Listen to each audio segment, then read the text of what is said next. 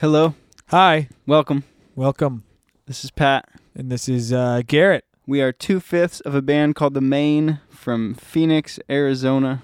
That we are. And we are we are currently podcasting. Um, this is a podcast. Yes. We, uh, we're hanging out at home, recording some acoustic music at the moment. Um, we we kind of are done with the instrumentation. Yeah, we we just finished. Like so, like just now. I need food because my brain feels like a yeah. crazy person. Um, so this this week on the podcast is Johnny Minardi, who is a good friend of ours and has been for quite a, a long time. A decade. A a decade, yes. Um, if if you do not know anything about him, um, he has probably been involved with one of your favorite bands. Um, he worked for Fueled by Ramen for a long time, and then Equal Vision, and now he's back to Fueled by, Fueled by Ramen. But um, he, uh, yeah, signed tons of, of great bands, and we, we, we talk about stories about the uh, Academy Is when uh, the when the Panic! At The Disco album was like exploding, and he, he had to make very important decisions for it while the while the uh, owner of the record label was out of town. Um, yeah, it's it's a fun uh, convo on the insides of the record label business. Yeah, and then and we talk about uh, uh him him trying to get our band on Fueled by Ramen and us not doing it. Yep. Um. So there's some there's some good talk about, about that and kind of what our headspace was at the time with all, with all that, so yeah, it was, um, it was good good times. Yeah, he uh, he also he owns a clothing line um, called Good Future Club, um, and if you go to good future club dot com and use the code eight one two three, like the uh, numbers, um, you can get twenty percent off everything and anything. Um, Beanies, hats, shirts, yes.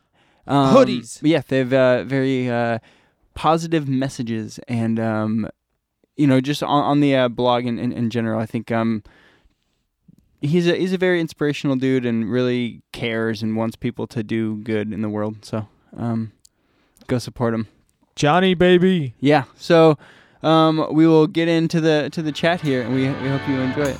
Have fun. Later.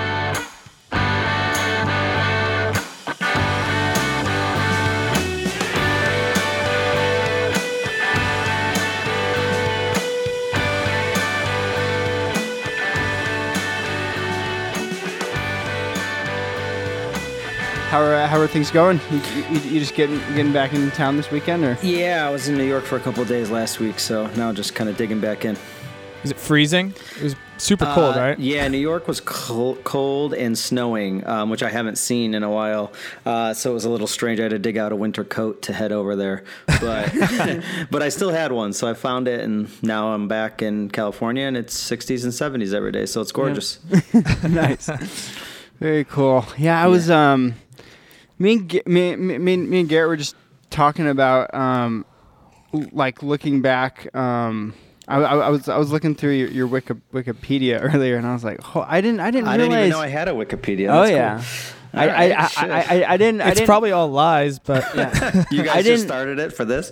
Yeah, yeah. Thank you. I um I didn't I just didn't realize how, you know, how many bands you had you had signed before.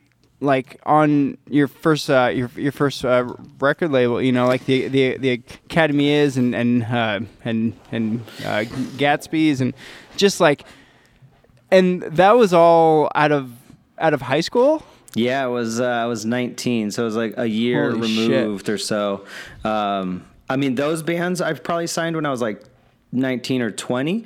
Uh, probably twenty for those because that was the latter year and a half of the label. But um, yeah, that was awesome. I also worked with Hidden in Plain View, who went on to Drive-Thru, um, yeah. which oh, wow. was awesome as well. Great band, good guys. Oh yeah. So what year was what? Around what year was that? um, so what did I do? L L R was two thousand one to two thousand four. So I was eighteen when I started, and then twenty-one when I ended. ended. Oh wow. Um, so. Did you did you ever were were, were, were, you, were you in a in a band ever, or were you just always in, into like the uh, the, the, the the business side? Um, I was in a band, and it uh, was yes. awful and amazing, as most one and done band members are. Um, the, the band name might be in the Hall of Fame of worst band names ever. So um, it was White Suburban Trash and the Big Poos. So, whoa! So yeah. It kept going. It just yeah, I thought, oh wow. Yeah, yeah. There's, I think sometimes we put that in parentheses, but I think sometimes it was just there. So, yeah. Strong moves. Was it ska? It kind of sounds ska. No, it, dude, I played a seven-string Ibanez. Like, it was, oh yeah, shit, it was good. I, I got some photos. I'll send you some photos. Cool, yeah. That's, That's like I played two or three. Sh- I think two shows really is what you can count it as. But awesome. Yeah. We, Getting, uh, we we recorded our first practice and released it on cassette to kids at school. So if it tells dude. you how smart we were. Yeah, that's awesome. Yeah, it's like your like first uh, like band name and any any bands are always so bad. Oh yeah. What what were your guys though? Um, we are called the Kerosene Kids. Yeah, that's great. Uh, that, that would still work today. What do you mean? But we weren't pyro, so we were lying. Yeah. Yeah, true. You were looking cool. Yeah. We're into fire. No, I don't know. I don't really like fire. That's great.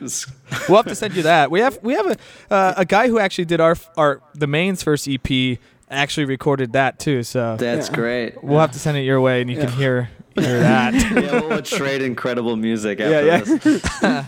Um, so like what, what kind of then, uh, got you into the, the business end of, end of things and like, like wanting to do a, a, a record label? Cause um, I mean, cause d- during that, that time, you know, like, like now to start a, a record label is like pretty easy. You just have to have like a TuneCore account and you can right. just like, you know, like, like yeah. upload, upload bands music and you can record them on your, on your laptop. But yeah. you know, back then, I mean, like, that was a reach for, for you to, like, have a record label. I mean, like, you had to figure out your, like, dis- di- distribution. And, I mean, it was just, like, such a different time. Yeah. I mean, it was absolutely wild, but I think it worked for me at the time because I was very naive and didn't know anything. So it wasn't, like, this big daunting task because I didn't understand it. Um, so uh, basically, when I started, I, I was, like, thirteen or fourteen, and I loved just, like, street teaming. Um, and I'd reach out to every label, just like whatever contact forms or email addresses, or there were street team sites and stuff too, to where you could just sign up and they'd put you on like five of them or something. So I was always kind of like spreading music throughout like my schools or friend groups. And, you know, we'd be skateboarding and I'd get a box of stickers or, you know, New Found Glory samplers or whatever it was at the time.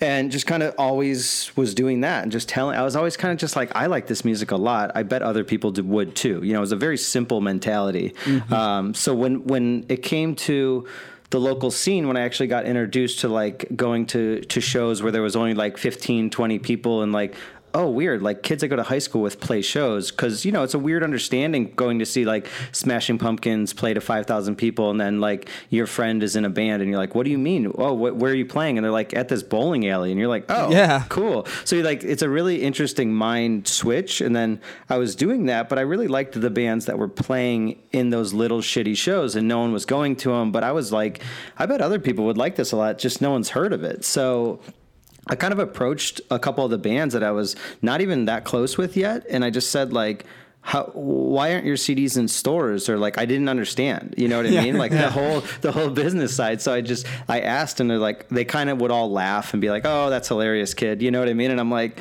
well, like I'll put it out, I'll get it in stores. And they're like, what do you mean? I'm like, I don't know, but I'll figure it out. Right? Yeah, I mean that's that, that's what's so crazy. I mean, because when when we were like like first starting out in bands, it was like anybody that came to you, like yeah. like what we had multiple like people that was like the like guy that was like an intern at like the radio's like like station in town was like, I have a, I have a record label, like I can I I can sign you, and right. you're just like you have no options at that time, right? So like. You just well, and everything just, seems better than what you're doing. Like yeah, if right. someone's like, "I have a label," you're like, "Okay, cool, I'm Immediate. down." Yeah, yeah. Immediately stoked. Yeah, you're like, "Oh, yeah. you could help me in any way because I'm seventeen or sixteen and I don't know what's going on."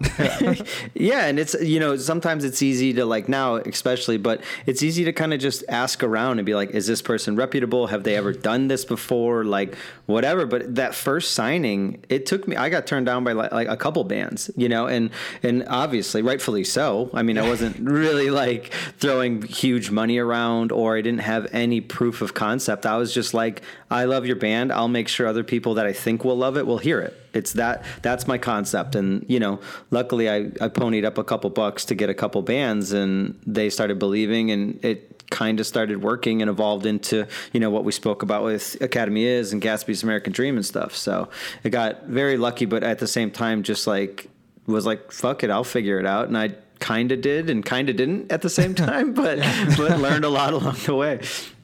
Yeah. So was, was the, uh, Academy Is kind of the first, first one to really get things going, or? It's it's a weird um, it's a weird path because so the first record I ever put out was this band called August Premiere, who actually went on to sign to Fueled by Ramen, but no one even really knows that. Um, they're from Chicago, and they're actually the ones that turned over uh, turned the owner of Fueled by Ramen on to Fall Out Boy because they were oh, playing wow. so many shows.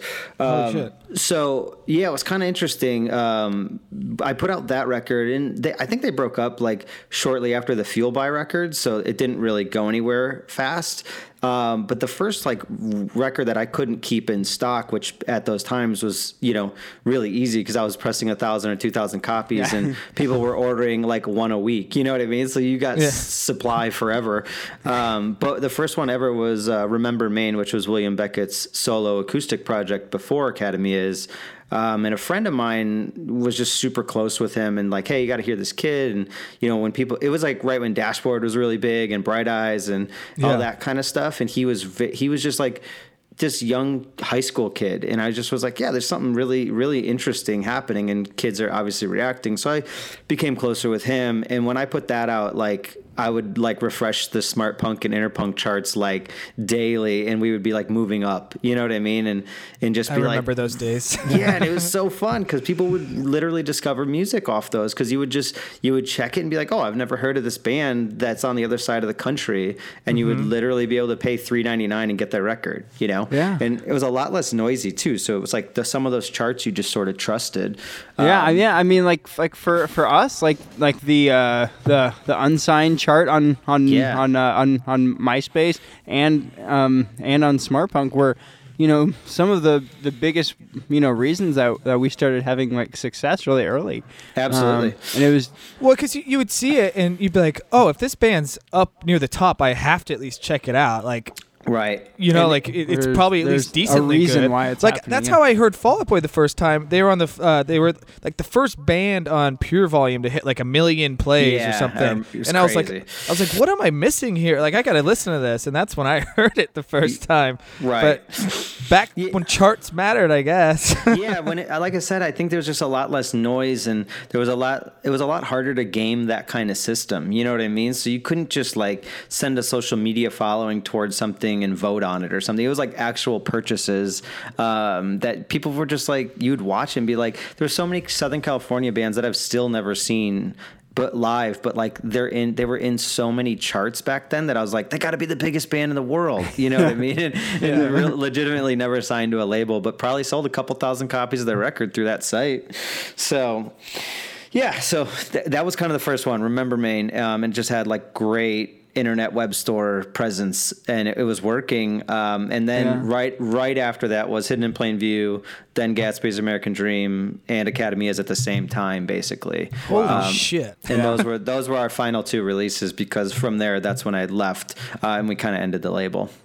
Yeah. I, I, I think the um, cool thing is like when, when you were doing that, that, that uh, label, you know, I think like people might have this idea of like, you know, a, a guy that works at a, at a record label and it kind of being very different than the the lifestyle of someone in a band, you know, where right. where you're, you know, you're you're riding in a shitty van and you're you're you're sleeping on floors and you're doing all this stuff. But I, you know, kind of get get the idea that that's the approach that you had with the record label. I mean, and, and even even as you got like like further along into your your career, it's like you you were always the guy that was like, you would go on tour with the bands. You would, you would, you know, like like sleep in the van and in crappy hotels. And um, was was was that kind of?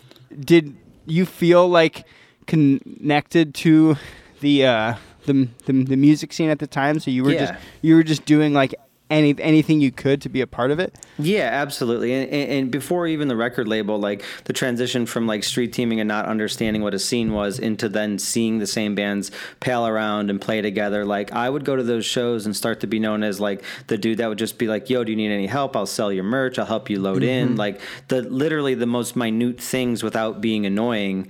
Like yeah. everything in that world. I was just that guy. And I mean, the first couple records I put out, like it was my life. Like I didn't, I worked at a record store, so I would just take like a month off and go on the road with the band and help. I would sell their merch and tour manage and just make sure that every dollar they had kept, stayed in their pockets, you know, or they lost less money, I should say yeah. on the first, on the first runs, because dollars weren't in the pocket to begin with. But we, yeah, I mean, it, it really helped me understand that. And I think that that's one of the things that even now, which is crazy to say, it's almost twenty years later, it's like eighteen years later, it's like I understand that. And one of my first things when I speak to new bands is always like, look, I get it. Like you're the one sleeping on floors. I'm not, like all this shit, but like I do understand there, those yeah. moments. I can absolutely, you know, there's tornadoes in Oklahoma City on my first day of my first tour ever. That was like, holy shit, you guys have to go through this all the time. Like this is really normal for you to have to figure out, you know, in a new place, how to duck and cover for a natural disaster, like really yeah. extreme circumstances. But you know, that was a great eye-opening experience. When I'm bugging someone, like even making records today, it's like I'm bugging someone to send me over their lyrics or an updated verse or whatever. And I'm like, sometimes it's like, you got to just understand the, you know, the, the two-way street of like other stuff. But I absolutely, I loved those times. And I still, like you said, even when I was working with Rocket or whatever, I would jump on the bus for a week at a time or the van for at a week at a time. If there was something important going on or like we were in the midst of like going through demos or songs or anything, like I just always find it more appealing to be the guy on their level, to go in and really dig in rather than to just call them every morning, you know? Totally. Um, So when did when was like the moment you kind of felt it starting to? I mean, you, you see the you said the William project right. started to pick up, but was it uh once the Academy Is started going when it was like, oh shit, stuff stuff starting to change? Or yeah, was th- yeah, that was like the bigger turning point. Like the the the William part was really big because it went from me selling like tens of records to hundreds of records, you know mm-hmm. what I mean? So it's like, yeah. and so that was like a change all in itself of like, whoa, I think I kind of, and that was my fifth release. So the, the, the, that one, I immediately was like, whoa, okay, I could see how this would work on a larger scale if I had more of these types of sales numbers. Um, so it kind of kept me motivated. And then, you know, the, the Academy Is stuff, man. And, and it's funny because when, when William told me and my partner, Tony at the time, um, that he was starting a band and not doing Remember Maine anymore, we were like furious because it was our first like decent seller. Success, yeah. You know what I mean? And I was like, so then he's like, dude, but just come over, like listen to what we have two, we wrote two songs. I'm like, you're quitting for two songs? Like, what are you doing? And then like we went over and they played them literally three times in a row over and over. And later that night, that was the Academy at the time. And later that night we're like, all right, we're in, whatever you want. Let's just do it. Um, Literally went to my computer, printed out a new contract and had them all sign it. Um, wow. So it was just like, you know, it was just this moment of like, oh, okay, you are looking at a bigger picture and, and all that. So right at that time, they were working on their record. Um, I had signed Hidden in Plain View, which had a release out. I re-released it.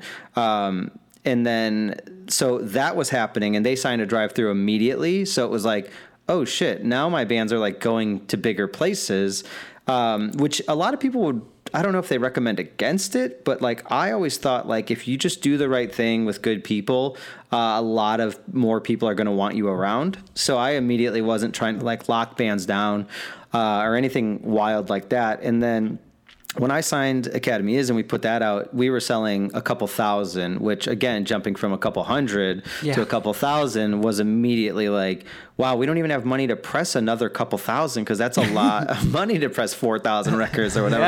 yeah. Um, so yeah, that was them and Gatsby's at the same time was a really important lesson because I dumped so much money into both of those bands at the exact same time.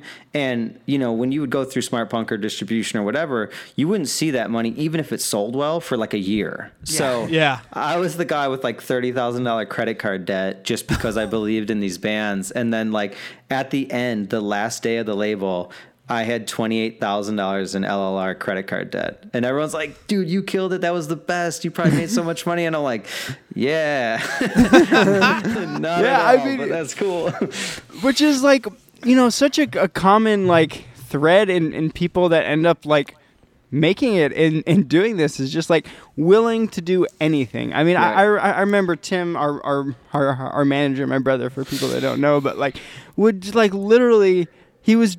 He would do anything. He was mm-hmm. printing shirts for bands, and he was like pr- promoting shows, and had a clothing company, and would, paying for like, the record. And, and yeah, he would just like mm-hmm. like pay for, for bands' albums that like like he wasn't making any money on it. Yeah. Like he he was just like doing whatever to like be a be a part of it, and like right. that's it. It takes that level of dedication to like break through. I mean, right.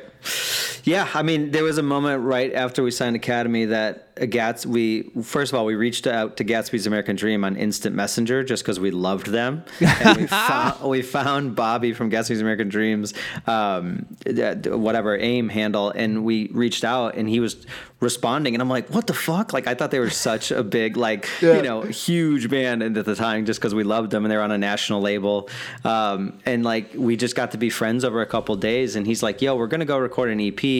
We would love to do it with you. And I was like, yeah, what the fuck? What are you talking about? You know what I mean? It made no sense. And we had literally just maxed out every credit card on the Academy record. And I went to my partner and was like, hey, we got to do this. He's like, dude, he was more the money guy, like the smarter guy. Um, and he, he very much was like, dude, it's impossible. You have to say no. I was like, this is one of our favorite bands. They want to be on our label. You don't say no to stuff like that. Like, we'll figure it out. We'll just figure it out. And we opened another credit card specifically to do it. And wow. I'm telling you, this is like credit card five. It wasn't like third one. yeah, you know yeah. what I mean? So it's like, I don't know how as eighteen-year-olds we were getting just like hand over fist credit cards. But, you know, it worked out. Now, but um, but yeah, I mean, it just took every sort of like you're in your gut. You kind of were, I was like, I'm signing this band whether you want to or not. So f- let's figure out how we're paying for it, and it's gonna change the course of what we want to do. So. Yeah. It actually did. I mean, those guys are still friends of mine and, and, and really important pieces to the puzzle of, you know, my career. So, and, and they've taught me a lot too, because they were the first band I ever worked with that wasn't the strict pop format. Like, they were so against choruses when I met them, and really odd. So it kind of taught me another side of the world, and, you know, really interesting guys. Yeah. And then, so then, then you go to working at, at, at, at Fueled by, by Ramen, and you kind of go from being the guy that's in charge to, you know, to, to working for other people. Um, what uh, what do you remember from like the early days? Because, I mean, I would imagine like right, right, right as you got there, I mean, all those bands were just blowing up. I mean, like like Panic! At The Disco was putting out records, and um, yeah, it was it was probably the best time to ever get hired at any label in the history, I would say, for, yeah. for the sake of, like, you know, not even just our scene, just like going from zero to one hundred so fast and being there right at that moment. Um, so, yeah, I mean, it was an interesting entry point just because I had a good history with John, the owner, uh, because he signed two of my bands from L L R. So when he first signed August Premiere, I didn't have a contract with them, so they went freely. Um, and then the Academy Is, I had two more full-length records in a contract with them. And oh, wow. I lived with the guys at the time, and John came out and visited because him and I and the Fall Out Boy guys were all close, and he... Fall Out Boy, Pete was bringing them out and saying, hey, you got a, this band's opening for us. Why don't you come out to the show? I think it'd be good to to get them on the label. So John came out, stayed with us at our apartment with the with Mike and William and then my partner Tony, and we just got to know each other really well. And he's like, look, I want to sign them. He's like, what's the deal? And I said, well, we got two records left, so like here I am thinking like I hit it rich. I'm like, oh man, he's gonna give me like a million bucks. This is gonna be sick. Hey, I'm, I'm about to buy a house. This is great. It worked. Everything worked. And then and then he's like, yeah, we don't we don't do that. Like, we're not a big label. Like, Fall Out Boy was just starting to break off of Take This to Your Grave, and like I said, you know, all money in the music industry is like a good year delayed. So he's like, yeah. dude, we don't have any money. Like, we made that Fall Out Boy record for like fifteen grand. Like, there's nothing, we don't have like a bank account like that, you know? And I'm yeah. just like, I, so then like I got the guys in the band, you know, days later looking at me like, man, like, we got to come up with some sort of deal. Like, this is kind of the next step. And so yeah. I kind of like went through these crazy, like f- trying to find myself moments. And I was just like, man, these are my best friends. Like, I would much rather than me get a weird payday that have them succeed. So I sat with Tony and I was just like, we got to just tear up the deal. Like, it's the right thing to do. And he's just like, what do you mean? And I'm like, we just have to, that's the right thing. And we literally tore up the contract and we're like, you guys are free to go to F B R if you want.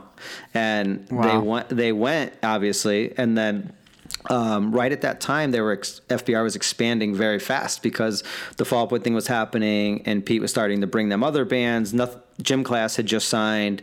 Um, I think Paramore was happening right at that time, or, or at least in the beginning stages of figuring out songs for the record. Mm-hmm. And then, so they were expanding and it was very much just like, it worked out because John kind of saw our true colors, that he actually offered us both jobs uh, pretty immediately. And to which the stories gets weird, but we turned him down for a long time, like four months, just because we're like, we believed in our label so much, which is so yeah. funny looking back at the monster debt we had. And we're like, man, but like we can go work with all our friends, like Academy's there, Gym Class is there, Fall Out Boy's there. Like, we got to just go. And then we, uh, I, you know, Tony wanted to be a tour manager and he still is to this day. And I was like, fuck it, I'm going. So then I went. And so, like I said, like John and I had a good relationship. It wasn't just like I applied, got hired blindly. So he immediately just like threw me into my strengths. And, um, you know, he, I, I learned so much from him. I wasn't even an A and R right away. I was just a retail and marketing guy. Um, so I just literally did what I kind of told you, like, I'll just tell people about great bands. Like, that's yeah. immediately what I, what I flew into. And yeah. Then, I mean, like, you did something that like most people wouldn't do in, in any aspect of their life. It's like, you know, you, you just could have caused a, a huge problem and just said like, no, like I have this band that's, that's having success and I have two, two more records, bunch right. of, of, a bunch of like money to, to be made there, you know? And I, I think like too many, too many people are caught up in like, what what's happening right now as a, right. as opposed to you looking at the, the big picture of what that meant for you. I mean, if if you if you would have held the, ha, like held them back, I'm I'm sure the relationship with, oh, with the yeah. band would have would have been pretty bad when, when, when they're watching all their all their all their friends get big on, on, on F B R and they're on their, their buddies record yeah, label. You know? Yeah, I can't even so, imag- imagine making that second record with them with that tension. So like, and honestly, maybe that played a huge part in it. I can't fully revisit the memory of it, but it's like, yeah. I, I'm sure I was like, dude, this is their opportunity and we're the ones. We two people will be the people standing in the way. Do you think our working relationship will not suffer from that? Like, it's impossible yeah. to ever yeah. get back to six months ago and the happiness and excitement. It, like, it's it's over. Like, that's just what it is, but let's do the right thing and everyone will eventually win from it. And Tony man- uh, tour manages Panic! At the Disco still to this day. So yeah. it's, it's not like he, it didn't work out for him either. You know? Yeah. So.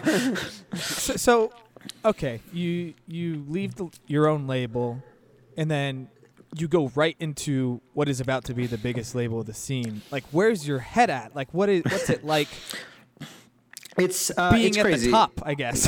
yeah. Well, it wasn't immediately there, which was kind of awesome to like understand. Still, like the, the the label John described of like, you know, st- it was a small staff, and you know, we weren't like, it wasn't a glamorous thing whatsoever. And you know, I just saw everything happening with all those bands, and it was just exciting. Like I, I was twenty-one. Like I can't imagine many twenty-one year olds get to see that thing from the inside and learn from someone like John, who, you know, obviously had crazy success and now runs Interscope, which is one of the biggest major labels ever. So it's like learning from that person at that time, like that's the best college anyone could ever have um, in the music industry by far. So it it was crazy because the amount of records that would come out and the partnership with Pete Wentz at the time and all that other stuff, like the timing of all of it couldn't have been done better. And with every record, we would like break the record we had just set with the previous release, you know? So yeah. it was one of those things where we were just trying to figure out the funnel of, you know, there's so much excitement. There's so many big different fan bases, and we were just trying to funnel them all into an F B R brand. And I think did it pretty delicately, but like obviously with the help of all of the bands, and you know, the mouthpieces of all those bands spoke so highly of the label and the family vibe and all of that stuff. So I think it was just like a whirlwind. And you know, during the, I lived in Tampa for two and a half years, and working side by side with all those people was just unbelievable, because we were all kids except for John. I mean, John isn't, I don't even think he's forty yet, which is crazy. So he wasn't even that, like, he wasn't like a seasoned veteran. It was his first yeah. thing he ever did in music. So we were all learning as we went, and and it was just crazy. I mean, it was like numbers we had never seen. And like I said, we were just breaking records, and nothing was normal. It was always just like the next step was like crazier than the last step that was crazy at that point, you know?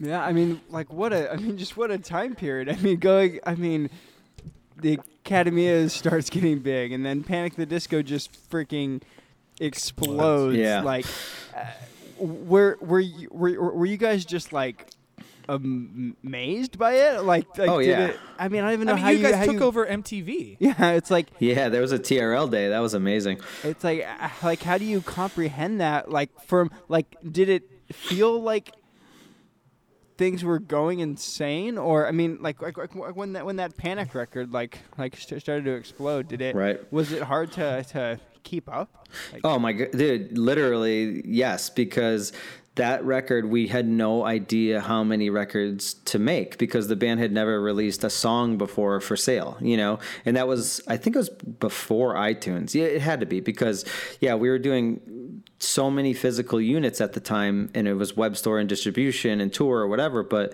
yeah, that Panic record, dude, like we didn't know what it was going to be, because all you could judge is like MySpace stats, but we didn't know how that translated to sales, because they hadn't released, they didn't release an E P. They came out of the gate with the full length.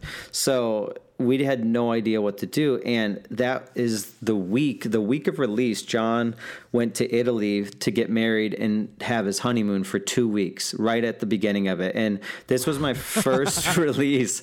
There was like a G M right above us. And then, but he was a kid too. He was just, he wasn't like, you know, he'd never seen anything like it. And I was the retail guy. So that was the first record that came out, and I don't know what we pressed. We pressed twenty thousand units or something, you know, nothing crazy, crazy by the standard of what you think that band is. And we got a call from Best Buy, I want to say at noon on the East Coast, and they said, "We're sold out of everything. We need more." And we, and it was like three hours into the doors being open, and that was on the East Coast. Shit. And we were like, "Oh shit!" And I was like, and I'm the guy. I have to be the guy that's that orders more. But John's overseas, the time difference. He's not. He's not awake right now. So I have to. I have to. That everyone at our distribution company is like, you have to greenlight like fifty thousand copies of this like today in order to get them into the stores by the end of this week. And I'm like, I can't. That's so much money. Like I can't make. I can't make that call. Like, dude, this is literally in your hands. You have to figure it out. And I'm like, there's no possible way I'm making this call. So I had to call. We had just started working with Atlantic Records on like a friend basis while they were figuring out whatever, you know, subsidiary thing would happen. So I made a weird cold phone call over to there and just said, "Hey, I'm in a really weird pickle. I need this to be figured out.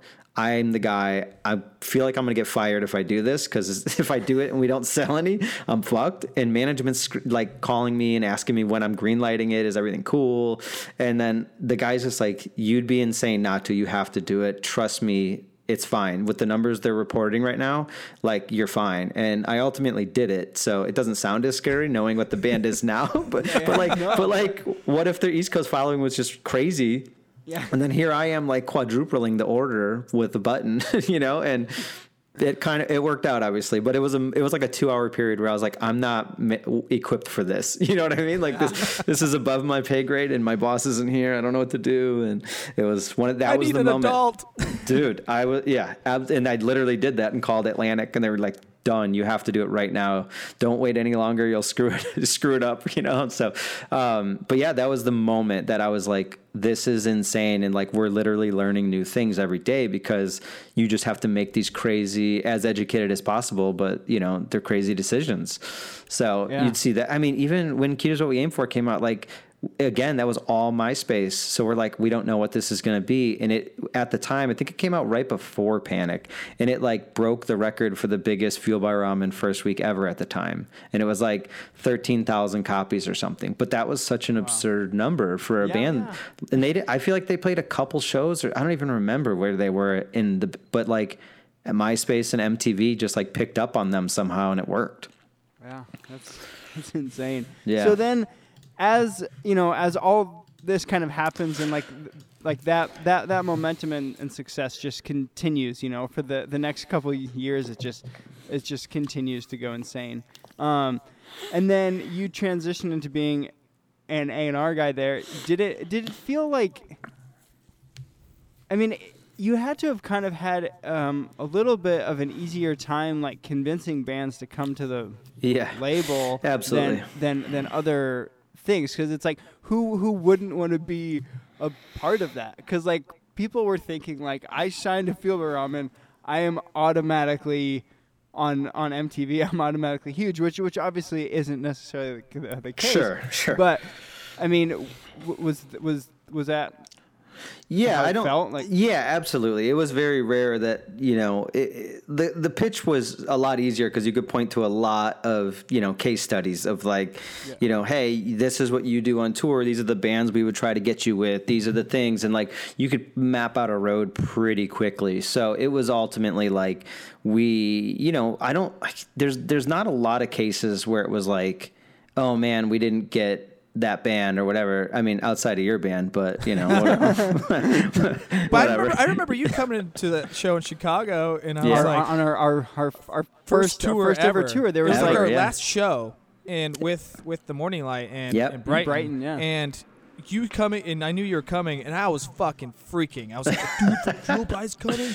This is insane. And maybe we had kind of talked about it just there. Through Tim, maybe, because I yeah. think I, Tim and I were kind of, you know, just internet buddies at the time, but I don't think I had ever met Tim at that yeah. point. Yeah, like, but I remember after the show, like, you'd be like, oh, that was cool. And I was like, oh, shit, we're fucked.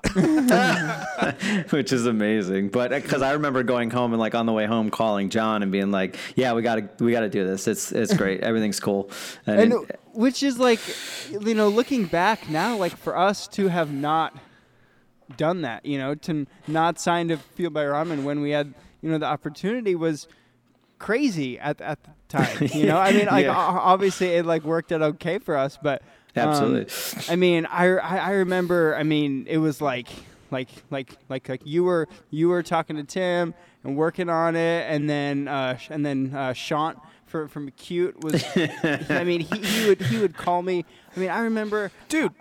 The uh, night that I lost my virginity in a drive-in m- m- movie theater, oh like right right before the movie, I'm getting a call from John Janik and and from Sean, yeah. and they're just like, because they had heard that we were like probably gonna go with with, with Bob Fear- and uh, yeah. signed to to, to, to Fearless, yep. and they're just like trying to see like what what they could do to like to change our minds, and I'm just like. Dude, I'm like freaking seventeen years old. Like what? I remember yeah. being. I'm like, I remember being so date great. Right now. Like so I'm, I'm just, I'm just trying to have sex. Like, I remember being in your room, and it was like, it felt like. Wait, we it had, was with you? What? The? No. Well, uh, when we actually figured out, it was like yeah, we yeah. were all at Pat's house, and it was like it felt like coming down to the minutes. Like yeah, it was yeah, like it was, it was it like was. Bob. Bob's like, I'm gonna pull this in like five minutes if you don't say yeah. yeah, and then, I remember that. Yeah. And then you guys were like, no, we're gonna pull it in two minutes, and it was like, what the fuck, man? I'm a little kid. Yeah. I, I don't know what to do. We uh, made a checklist. Uh, we, we we we made a checklist of like the like. the pros and cons of like every every record label, um, and, and you guys lost. I'm sorry. I know. I was gonna say, give me that checklist. We could have known what we needed to improve on. I know, and like I don't, I really don't know what it was. I, I, I do. I I think it, it was because Bob told us that um, you guys are going to be the only band I'm gonna sign this entire year, right? And like you're gonna be my focus, and like we That's were just what like. It was. We were yeah, like, okay. And that's hard to de- that's hard to deny. Especially, the, yeah. I'm I'm friendly with Bob, and I, I like him, and I, I like the label, so I, I very much can understand that that move. And, and if that rang true, I mean, clearly they did a lot for your band at the time. So I can't even say that you made a wrong decision by any means, because clearly we're still here talking. Yeah. So, but um, well, yeah, and, you know what's, what's it was so, crazy. Yeah. What's so crazy about that that time period? Um, You know, so th- th- this is like two thousand seven, I guess, you know, two thousand eight. And so this is kind of like coming down a, a bit on, you know, Panic and Fall Out Boy and Paramore and Gym Class and all right. all this success. And all those bands kind of came out of like an underground scene, you know, right. where they're, you know, they're playing in, in, in, in basements to, to know people. And then all of a sudden they're huge, you know. Um, and then... the bands that were coming out, which I guess now people call like the like the like uh, neon, the, yeah, like the neon era, the MySpace era, right. whatever. Um, you know, a lot of you know kind of crappy bands came out of that time because because um, I th- well, I mean, and like some, some some awesome ones as well. But um, you know what what the difference was is like bands were able to see that it was possible to be on the radio, to yeah. be in arenas, to be on, on M T V, and I think that totally changed the culture of bands, like in, yeah. in like in our in our in our scene, you know. Yeah, I agree. I mean, and a lot of them, you know, you could see the scenes and the and the tides completely changed. But yeah, I mean, even like Cobra Starship coming out at that time, like Gabe coming from Midtown, and you know, he just wanted to kind of do this like fun project that did the Snakes on a Plane song, and then next thing you know, that song's kind of on the radio. So he's like, well, shit, you know, now yeah. I got to make a record, and you know, and had a lot of radio success after that. And yeah, I think that they all came from a place of, you know, integrity and like trying to do something, you know, either fun or like very, you know, the, the artist in them, or they just wanted to grow the scene. I don't know. It was a very interesting time. Yeah. Where, yeah, I mean, a lot of those bands, shit, there was so many really bad ones, obviously, that, like, we had, were getting smashed by every lawyer and manager to sign every one of those, but you yeah. can kind of see the ones that were just like, oh, you're, like, in your late twenties trying to wear neon now, touring with late teens. Like, this is getting strange here. You're just trying to cash in at the end of your, your run. So, but there was there was a lot that I thought, you know, that stuff was interesting because, I mean, even you guys obviously kind of caught a tail of that, right? Oh, yeah. Like, I mean, yeah, I mean, you're, you're, I guess your beginning era and, like, what, All Time Low and, like, Boys Like Girls and stuff like that was kind of touching in and out of that for the yeah. first couple records. I mean, the first record for you guys, but, you know, that whole era, most of them stayed, and you guys did your own thing, which was, you know, more interesting for than most of their careers. But, yeah, I think that... Um, that there was actual scenes though, man. Like, I don't, I don't know. Does it, I, I feel like it does exist in a somewhat of a small pop punk way at this point, but yeah, kind of I a, mean, a cool club more than anything. Yeah. I mean, like to me, to me, what the biggest like difference is and what, what makes it hard, like what makes it harder now, I think for, for bands to have, have success than it, than it was for us, you know, is it was like, you know, we had, um, we had such a carved out path where it was like, all right, we play on the Warped Tour. We are in A P Magazine. Mm-hmm. We are sponsored by Snakes in Suits and Glamour Kills, and we're on Absolute Punk. And yeah, so so it it, it was like you like knew exactly where to go to, yeah. to mm-hmm. to reach the audience that you that you that that, they, that you wanted to reach, which is why like the, the, the scene was so strong. Yeah, you're right. I guess there were better, like maybe stronger foundations in each facet of where you needed to go. Like if it was press, it was like alt press, it was Absolute Punk. Those were like the two things that you had to just be liked by Mike Shea and Jason Tate, and it worked. It would work really well. And if it didn't, you would kind of struggle through the forums or the premieres or whatever you would get out of them. Yeah. And, you know, like, and the Warped Tour was always like, it's going to be crazy because like th- with this one being the last one, it's like the fact that, you know, every meeting I've ever been in uh, was always like you used Warped Tour as like a launch point or like a second phase or whatever it is. Like you used yeah, it totally. in your marketing plans, literally, you know? So it's crazy that, like, those things, I mean, that's how it was for Bamboozle and stuff, too. We were, like, announcing band signings at Bamboozle at one point because it was yeah, so, like, I sought totally after. Forgot. Yeah, yeah totally. It was like we would literally pass out, like, postcards and samplers with the first time we ever mentioned that we signed this band or their yeah. new record got announced that day or whatever it was. It was, like, these really interesting flagpoles that, like, now kind of, again, it's really noisy. So it's, like, I don't know where, like, what would that even be for people, like, now? And it, for that scene, there really isn't that thing. No, I mean, yeah, there's not, and like that's what that's what makes it so hard. Where like now, I think bands, bands um, that are coming up right right now, it's it's it's harder to like find your place yeah. because it's like, where do you go to to find that? And you know, it's going to be really interesting. And I, you know, I'd be interested to hear your perspective on like once the the, the, the like Warped Tour ends. You know, I mean, I think there's a lot that's going to change. I mean, like, there's yeah. there's a lot of bands that base their touring ar- around that that one s- specific tour. Right. Yeah, and I don't know if someone's going to try to create anything or even smaller than it in its place or something, which would obviously be helpful, but uh, very hard to do, clearly. Um, totally. Yeah. You I know, think that so. would be the biggest problem with it is, like, that thing's so run so tight, and it yeah. has for twenty-whatever years. Like, yeah. it's like...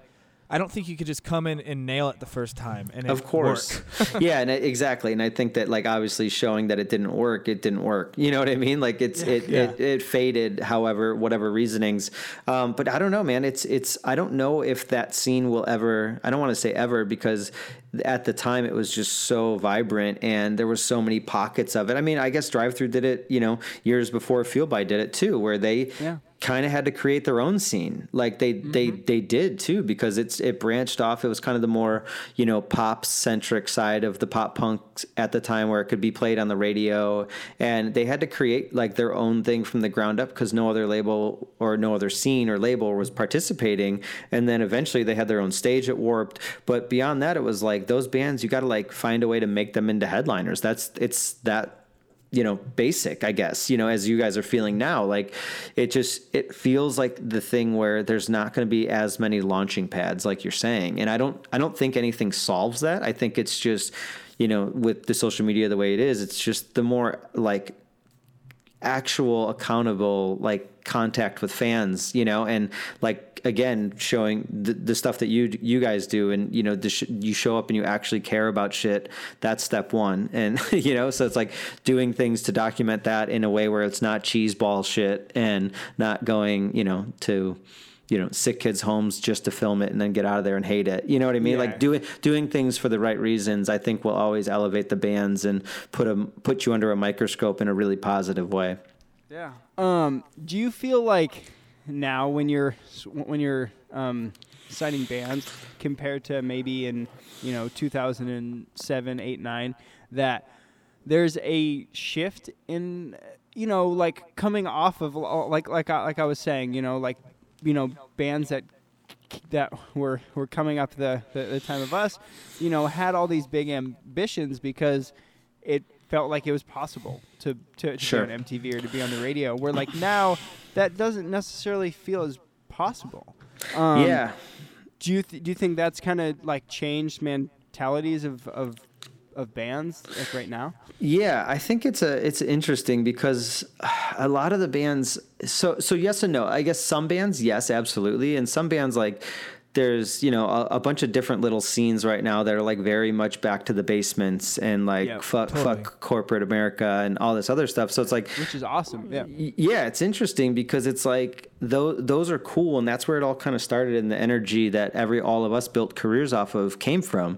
So I think that, you know, watching that grow again, and then those bands, when they hit their ceiling within that little world, that's when they're more open to like, oh man, like, and, and it only takes a band or two to like step out of that normal, you know, route and to start something new to where then it becomes this like, oh, okay, they did it. It's cool. You know what I mean? Like it's, it's just a kind of tough thing to where I think that you just got to find the right bands and artists. And you'll, dude, I'll meet with some artists still that are just like, no, I want to be the biggest band in the world by any means necessary. Like let's, let's figure out a way to do it, you know? So it's like, that's still there, but it, they don't, it's not as obvious to them, like the paths. Cause like yeah, yeah. bands, bands like Fall Out Boy or Panic or whatever, those bands are like just big bands to them. They don't remember the like how fall, it happened. Yeah. yeah. So, and it's hard because not a lot of bands these days are, you know, I guess, I don't know, it, they're not documenting, but I guess those bands didn't either, but we saw it different ways, like behind the scene D V Ds or whatever you saw, and you just watched the growth. But I think that a lot of bands today just aren't seeing the growth because a lot of bands aren't talking about it. You know what I mean? Or it's just not happening as often or as easily as you and I got to watch. Yeah. Yeah. I mean, it, it, it felt like, you know, like that, that, that was such an interesting time because there was, there was just so many bands that were coming to success like pretty quickly and yeah, were able right. to like grow these audiences, and it felt like it was just getting like huge uh, like again, you know, e- even right. in our era, like like I'm um, you know, I know m- me and you talked about it the other day where it's like, you know, uh like like like Never Shout Never, you know, right. it's like all these like the, the the rumors, the numbers that you heard of like yeah. you know how much Chris got for his, his his his record deal and all this stuff. It's just like it was just people were just wanting to be a part of this yeah. world, you know? And it's yeah, it was like, like a gold rush. It was really weird. Yeah, and but like, I mean, like, w- what an exciting time to be a part of the music industry. Like, yeah, it was great. And what's funny is like everyone that I met at that time was telling me that I had just missed it. Like it was already yeah. not as good as the previous ten years. And which, I mean, obviously if you look at numbers overall, sure. But at the time, like going from basements to selling tens to hundreds to thousands, you know, to millions of records at one point, yeah. um, it's like, it, it's just, it's a crazy thing to watch. And, you know, again, I could go back though, like all those bands that had a lot of success, I can pinpoint it to like something that they did or from early, early conversations that I had with them just to know that they were like, this was it. Like, this is their life and they're yeah, doing it. Totally. And it's not just like a band, but they're also doing this and they're also doing that. Like, yeah. it's just, it's not, I don't, I don't know. Maybe it is like that still. I, I, it's with some bands I see it and with some bands I don't. I mean, obviously I still sign bands. So I sign the ones I think still do that and speak yep. to me that way. Um, and I just, you know, if an artist is willing to kind of like bend over, put it all on the line nonstop, it's like, that's the artist that you can bet on forever. Yeah. I mean, and I, I, th- I think, That's that's kind of the common, like, thread, and you know, having these conversations with, with people is like like you are like you were willing to go into as much debt as possible right. to do something that you com- completely believed in, you yeah. know, and it worked. And then there's bands, you know, and like like like us. I mean, we we were willing to drop everything. I mean, I there there's nothing that I wouldn't have done, and there's nothing I wouldn't do now to like continue to do what, what we do. Because right. I, I just love being a part of this. I yeah. love being a being a part of music. Like, yeah. like I think that's the spark, though, that can't go. If you have that thing, yeah. just, I don't know if it really ever burns out. Yeah, like I mean, like some pe- some people get, get, get like jaded and burnt out on it, you know? It's And it, it, ha- it happens often, you know? Yeah, but I'm saying, like, if it's truly there. Yeah, like, yeah. Like, yeah. I don't know, because, I, I mean, look at us. Yeah. I mean, we're, like, we still want to do things every day. Con- like, if we're not doing stuff, we start to freak out. Yeah. So, like, yeah. I think if it truly, truly is there, then, I don't know. I don't think it does. I, and that's why there's... not some bands around still that came up yeah. with this, you know? Yeah, and, and maybe there's different levels of it. I mean, like, you guys are more of the most ambitious, and, like, I can tell that, like, you don't sit at home for months and months on end, you know what I mean? Like, and just yeah. do nothing. Like, you're doing this or you're doing writing your record or whatever you're doing in the meantime. But I mean, dude, there's a lot of bands that go home and they're like, oof, that was tough. And they like, can't wait yeah. to not, not think about their band for a couple months. You know what I mean? So I think yeah. there's just varying levels of, you know, not maybe how badly you want it, but maybe how you're also programmed and educated on what it is you're trying to achieve. You know, maybe no one's ever told them that it's achievable, you know? So it's like, mm-hmm. there's gotta be that positive, yeah, well, at least track well, record. Yeah. Which is like one of the most exciting like th- things about doing the podcast is like hearing, you know, people like to, to be able to see that like you are like now, you know, you're, you're, you're an A and R guy at, you know, one of the, the biggest record labels, you know, a, a, a, a major record label. And like you, you were, you were just a fan of bands. You right. were on the street team. You were like, and you just kept working at it. I mean, that's all that. That's exactly. All that, that's all that, that we are. That you know, and like I, I feel like people put put everybody up on this pedestal and don't understand that like. These are just people that are fans just like anybody else and just yeah. had a passion and just ran with it. Right. I mean, any successful person in music can pinpoint to the first bands that they fell in love with that made them want to do it, or story or anything like that. Like it, it, so like with you guys, you grew up during the drive-thru era. So you were probably just like New Found Glory. Oh my God. Yeah, like yeah, we yeah. have, to, yeah. we got to figure out a way to be that. I want to be on stage. That looks so fun. All they're doing is touring with their friends, messing around. And yeah. you were just not by, by any means necessary. You're like, I'm going to do that. And here you are twelve, thirteen, whatever it is, years later, still, still ripping, you know? So I think it's just, you know, showing people that like finding that like energetic, like moment. And then also then having someone in front of you or being naive enough to not understand it, to just, you try really hard. But a lot of people stop because they're like, oh, someone's already doing this and they're better than me at it. So fuck it. You know, yeah. like, but like, think if like Fueled by Ramen didn't start because Drive-Thru was already signing the bands we wanted to sign. Like yeah, it'd be, yeah. it'd be crazy, but that's, that's a real mentality because a lot of people don't have that positive influence. So even you guys doing this, telling your stories, telling other people's stories on there, I think can hopefully just like grab someone that's like stuck somewhere, you know, and been like, oh, fuck it. Just, just keep going or, or figure yeah. out what, what it is that, that actually drives you or something that you'll, that'll make you happy. Like it's well, just, I, th- I think that's a huge thing. Is maybe people, it's hard to get, like you have to get the clouds out of your, your mind where it's like right. maybe the thing that you think you want really isn't that, and that's not the thing that excites you. That's why mm-hmm. you're not going to do it, you know? Like right. I think a lot of it is is searching and trying things and, and doing a whole lot, and, and then you stumble upon the thing that you actually do enjoy and do really want to do, and then that's the thing you're going to keep going because yeah. that's the thing that, you know, gets your rocks off, you know? Like yeah. Like, and you know, like when, when you were, you know, you you were working at at, at Fueled, Fueled by, and then and then that ended, and then you, I mean, just like the fact of like the persistence and the love that that you've you've had for this, like then to build up a a a a management company, you know, so you're like beginning again from from from from nothing, yeah. and and you build up this huge thing. I mean, like, was was there ever a time when you were like, maybe I'm just done with this? Like no, or, not even not no. even a thought. Like immediately when I left Fueled by, like the the end of that day, I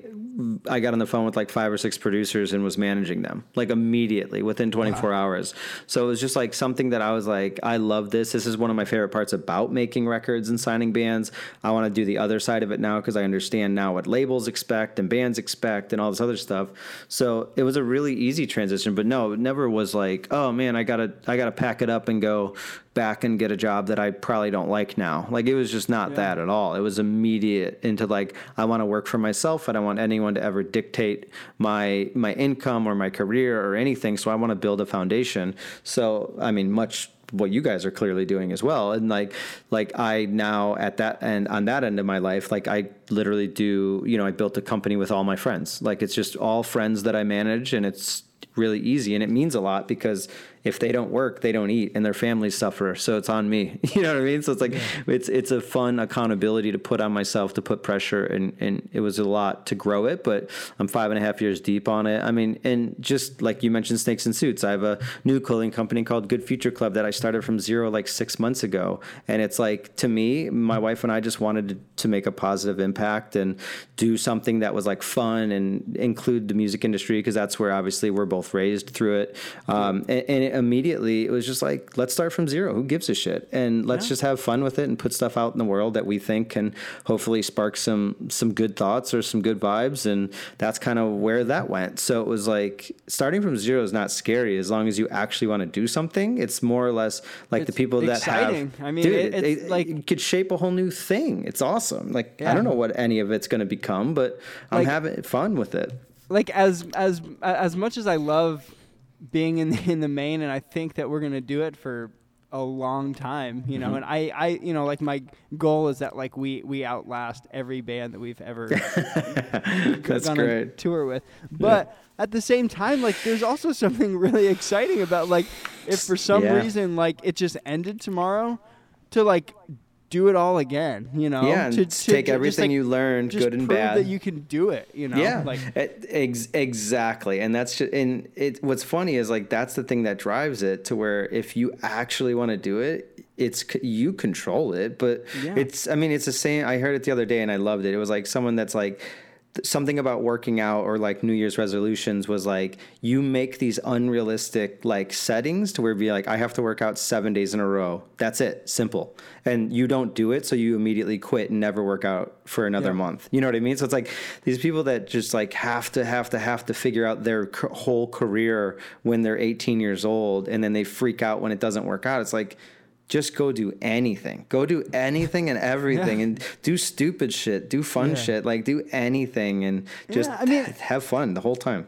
You know, like if you know, I I I would imagine it, it kind of goes like this. The same for you is like you know you you have all these big am, am, ambitions, and you have to aim really big, and you end up you like every single time you don't quite hit where you thought. You know, mm-hmm. like it, it. You're always, you know, in in. my mind, you know, our our band was going to be in arenas, you know? Right.